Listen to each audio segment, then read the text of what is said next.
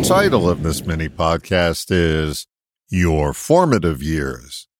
Did you ever notice that formative and family begin with the same letter? Most of who we become as a person is set in that time frame we spend as part of a family.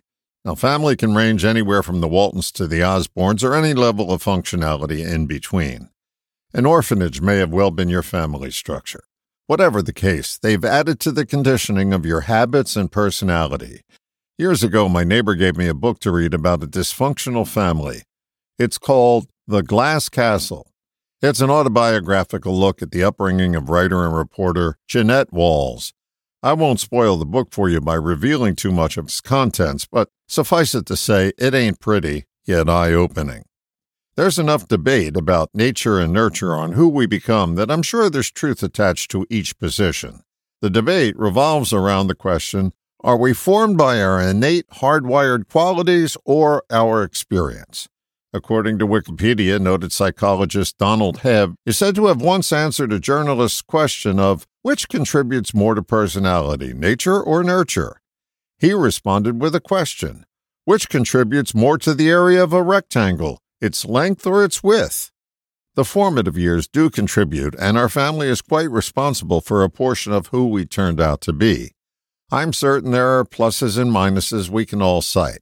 I'd like to focus on the plus column. I can only speak firsthand about my own family. I've had two of them the one I grew up in and the one I helped raise.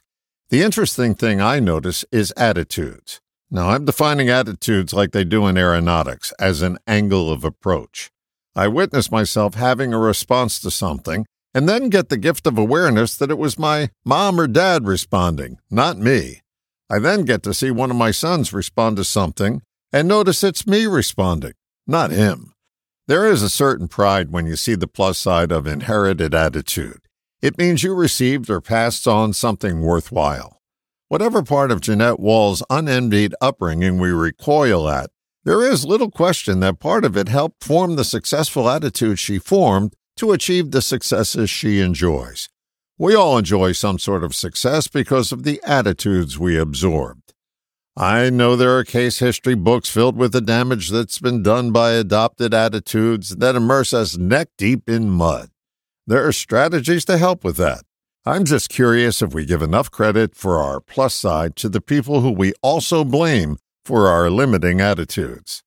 So, no matter what your upbringing, can you find something about yourself that you like that you can attribute to someone from your formative years? Take a moment today and celebrate that attitude and express gratitude that you received it, no matter from whom. All the best, John.